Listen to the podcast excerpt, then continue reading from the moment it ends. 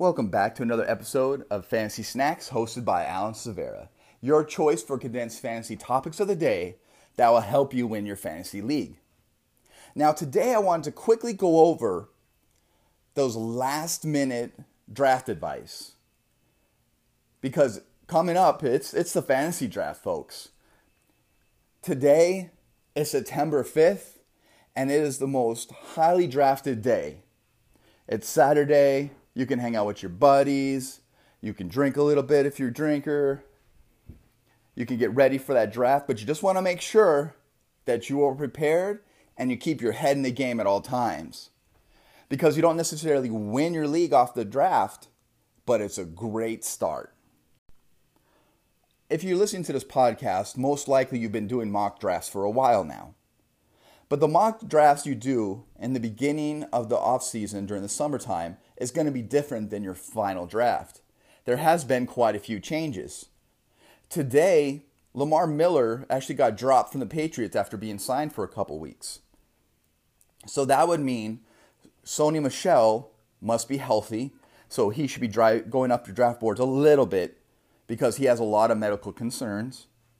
And that means Damien Harris last year's rookie that barely got any playing time is potentially the number one running back for the Patriots.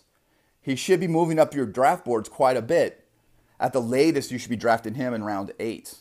But a lot of people don't pay attention to him, so that's why it's important to pre-draft, pre-rank your draft picks. Make sure you use those options, no matter who, what site you use, whether it be Yahoo or CBS or another one.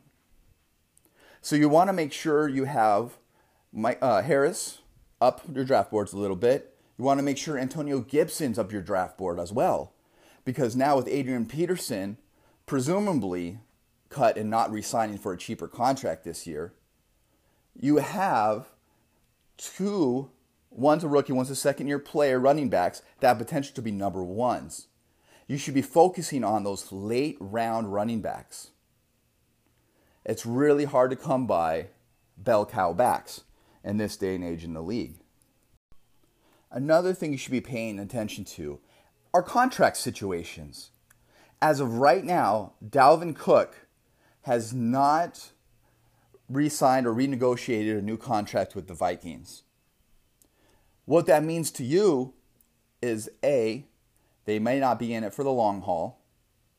B, he might actually not show up to the first week of the games. And then C, you always have Alexander Mattison behind him, who's not as good of a running back. Let's just put that out there. But he's still a solid option. So if you decide in the first round you have an opportunity to draft Cook, I would be a little bit hesitant. And if you do draft him, make sure you pick up one of the backups, whether it's Alexander Mattison in like the 10th, 11th round, or even his backup, Boone, who has a phenomenal upside. If he gets the opportunity, you can get him in round 13 or 14. Another contract situation that actually got resolved is Joe Mixon with the Cincinnati Bengals. Now, to me, the you know this right now, the Cincinnati Bengals are starting to become they're in rebuilding, but they're starting to become in a win mode now because all their wide receivers, they have probably the most talented group of wide receivers, let's face it. They really don't have a tight end, but that's actually going to be good for Mixon in a sense where he's going to be more of a pass catcher. So you can't cover all of their wide receiver threats with now Joe Burrow, who a lot of analysts say that he's a transcendent quarterback, similar to the likes of Andrew Luck. Not as good, obviously, but that remains to be seen.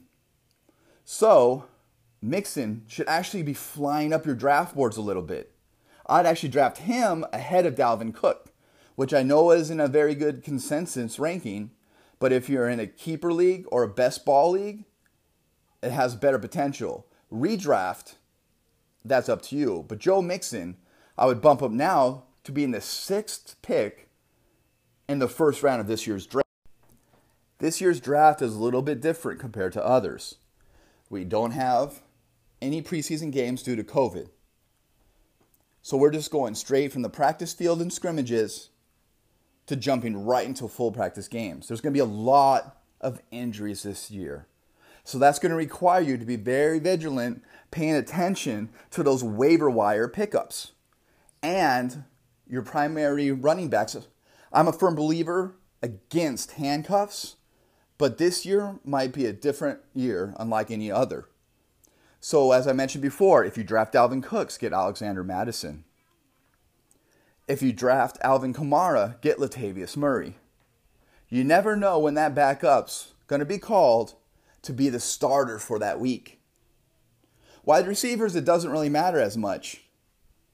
But you can always go back to back and get someone like Tyler Lockett and DJ Metcalf and just get them both and play them both because they both have week to week fantasy value and they both could wind up getting you over 12 points a game, each game.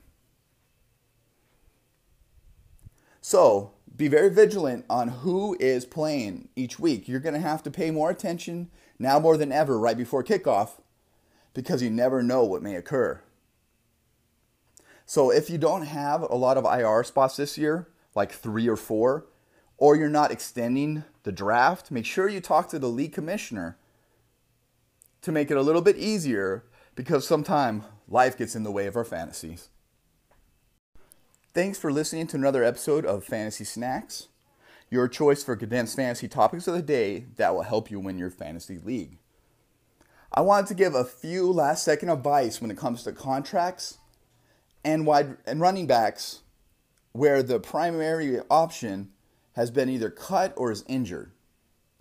I want to make sure you stay ahead of the game because my ultimate goal is to help you win your fantasy league.